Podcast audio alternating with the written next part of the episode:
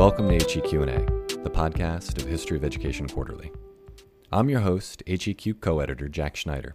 Every few weeks, we'll dive into recent work from the journal, asking authors how their projects challenge or extend what we know about a topic, exploring what's interesting and surprising about it, and then taking a step back to consider broader implications.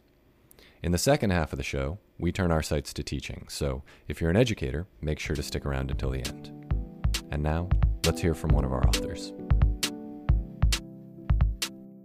My name is Kristen McCollum, and I'm a doctoral student in the Social Foundations of Education program at the University of Virginia's School of Education and Human Development.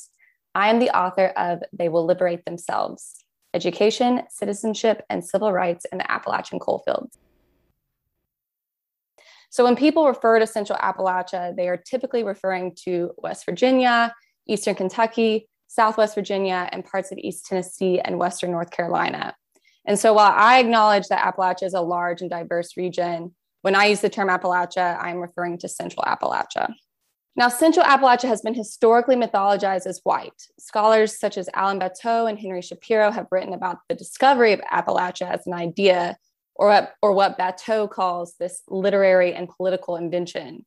So, following the Civil War, writers, novelists, and missionaries perpetuated this idea that made Appalachia an othered region of poor, backward white people who needed uplift and assistance to be brought into modernity.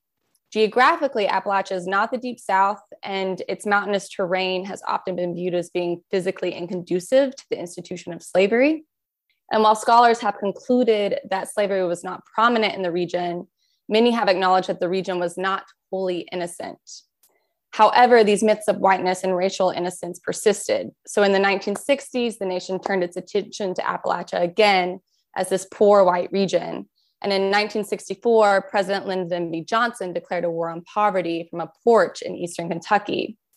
Elizabeth Catte and Jessica Wilkerson have discussed the ways in which this national attention on white poverty in Appalachia obscured the realities of racial inequality in the region. And this was at the height of the civil rights movement. And the ways in which the movement transpired in the region was ignored at this time and has been understudied since then. Another reason for this is that these myths of whiteness and racial innocence have also perpetuated this myth of Black invisibility that scholars Clarence Wright and Edward Cabbell introduced. And the historiography of Black Appalachia has certainly been extended over the past few decades, but there's still been little study on the experiences of Black Appalachians during the civil rights movement. Thousands of Black Southerners had migrated to the central Appalachian coalfields for equal pay for equal work. Um, but by the 1940s, automation, a coal bust, and displacement forced many of these Black Southerners out of the region. For example, in Jenkins during the 1950s and 60s, there was just a very small Black population left. But a large part of this narrative is about demonstrating that the civil rights movement did happen here it may have looked a little different and perhaps quieter than how the movement played out in the deep south, but people experienced it. And this article really gets to the heart of how they experienced it in a predominantly white coal town. What did an Appalachian Jim Crow look like? In what ways did Black Appalachians advocate for their civil and human rights?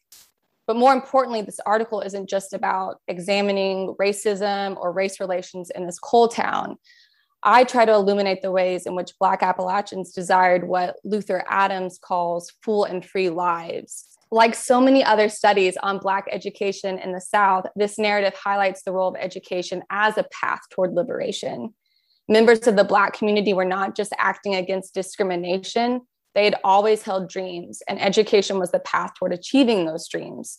So Black Appalachians acted in ways that informed this, from the care and high expectations of Black teachers to the advocacy of parents to student demonstrations for full citizenship. So basically, this article recovers and reconstructs the civil rights movement in an Appalachian town through the people's histories, through those who lived it. I think it's worth noting that I was born and raised in Jenkins. I didn't know anything about this history while growing up. Um, in the winter of 2017, my dad actually took me over the mountain to Harlan County, Kentucky, to the towns of Benham and Lynch. Lynch is the headquarters to the Eastern Kentucky Social Club, which was formed in 1969 by a group of Black Appalachians as a way of preserving their heritage and history after so many had migrated away from the region. It's actually located in what used to be Lynch's all Black school. So, as I kept seeing these markers and memorials dedicated to Black history throughout Lynch, I got to thinking about Jenkins, knowing that it would have also had a large migration to the coal fields, given that it was a large coal producer. So, upon research, I found a note about Dunham High School, the all Black school in Jenkins. And so I began visiting local libraries and archives. And I realized that there was very little documentation about the school or Black history in general. And this, of course, didn't surprise me because Vanessa Siddle Walker has documented the problem of how the records of formerly segregated all Black schools have been lost or erased. Um, and the actual school building had burned down. So this history has had been made invisible. Um, but the history largely comes from those who lived it, and their perspectives are important to correcting these myths of Black invisibility and regional racial innocence. Because while many scholars have noted that race relations in the mountains were complex, and in many ways they were. So, for example, in many ways, Black and white people were living near each other in the hollers, and a holler is like a little valley in between the mountains. Um, and black and white miners were working together underground but there was still a racial hierarchy in which black people were not accepted within certain spaces and education itself was legally segregated until 1954 but even after that the school district did not desegregate until 1964 and at this point the black student population was very very small and even still during this time other public spaces like the drugstore wanted to maintain the status quo until Black students protested in the late 1960s. So these examples really reinsert Appalachia within the civil rights historiography. This project extends the borders of the civil rights movement to include a region that has often been marginalized within the historiography, we see how the struggle for civil and human rights transpired in this coal town of Appalachia. And one of my major arguments is that Black Appalachians acted in both big and small ways in order to fulfill their dreams. The involvement of parents and teachers who reinforced high expectations each day were important to the narrators realizing their potential. Meanwhile, parents and students protesting demonstrates that they desired first class resources and treatment and, and recognition of their humanity. And many of these actions enabled students to make choices for themselves when it came time to either stay or leave the mountains. And many did leave to pursue higher education and other possibilities because there was limited opportunity for them in the coal fields. So they went on to make their places elsewhere. So I think this project extends our knowledge about the movement but it also reminds us that Appalachia was not an exceptional region when it comes to racism and discrimination. And I think the implications of that are important for us as both a region and a country in reckoning with our whole history. The second half of the show is dedicated to thinking about teaching. We ask authors to put on their guest lecturer hats and take students into the weeds. What should they pay attention to, methodologically speaking? What else should they be reading if they want to take a deep dive into the historiography? And where are their opportunities for further research? This research really emphasizes storytelling through the oral histories of narrators who experienced this particular historical moment. And quite frankly, this history could not be reconstructed without their voices and perspectives. Uh, the oral histories work as a counter narrative against this master narrative of Appalachian history that paints the region as racially innocent and its Black population invisible. So the goal was for the narrators to tell their stories as much as possible. With that being said, as a white researcher from this community, I have to constantly be reflexive about the ways in which I am still the person determining what gets told in the story and I think positionality is important when you are doing this work.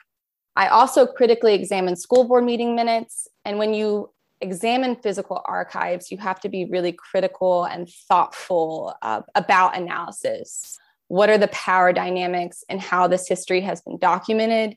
How do these minutes triangulate or depart from the perspectives of the narrators? And while historians often stress triangulation of sources to, to support oral history research, it was important for me to prioritize the narrator's histories for what they are their memories of how they experienced a particular moment. Because the perspectives of Black Appalachians have been largely marginalized. So, prioritizing and highlighting their voices provides a more critical and thorough treatment of Appalachian history. So, my research draws upon multiple disciplines. Um, so, for further reading on Black Appalachia, I would recommend Karida Brown's Gone Home, Race and Roots Through Appalachia. It's on UNC Press. And William H. Turner just published a new book called The Harlan Renaissance Stories of Black Life in Appalachian Coal Towns on West Virginia University Press. But I also see my work really building upon historiography of Black education. So scholars like Vanessa Siddle Walker's Their Highest Potential, um, David Cecelski's Along Freedom Road, and R. Scott Baker's Paradoxes of Desegregation. These studies on North Carolina and South Carolina really fit into the historiography of what I see my work contributing to. And, and there are many others, but those are some of the major ones that I would recommend. So I think we can and should continue to broaden our conceptualization of the civil rights movement. We can be looking into our local communities, listening to the stories of elders who experienced and lived this particular moment. We can look at places outside um, the deeper South and outside of these larger events that gained more national attention than you know some of this more smaller rural places in different parts of our country the stories are out there and i think they're just you know they're waiting to be told. And so broadening our conceptualization of the movement extending its borders looking at different places and people I think there's just so much out there that's just waiting to to be told so that we can get a fuller understanding of the movement of our history as a country and and the ways in which you know the struggle for freedom has it still is yet to be realized i think. To learn more check out history of education quarterly online the journal is published by Cambridge University Press, and it's carried by most academic libraries. You should also be sure to follow HEQ's Twitter handle, at HistEdQuarterly, which regularly sends out free, read only versions of articles, and the show's Twitter handle, at HEQ&A. And don't forget, subscribe to the show so you don't miss forthcoming episodes. We're available on iTunes, Stitcher, and wherever you get your podcasts. HEQ&A is produced at the University of Massachusetts Lowell. Our producer is Jennifer Berkshire, and our theme music is by Ryan Shaw. I'm Jack Schneider. Thanks for joining us.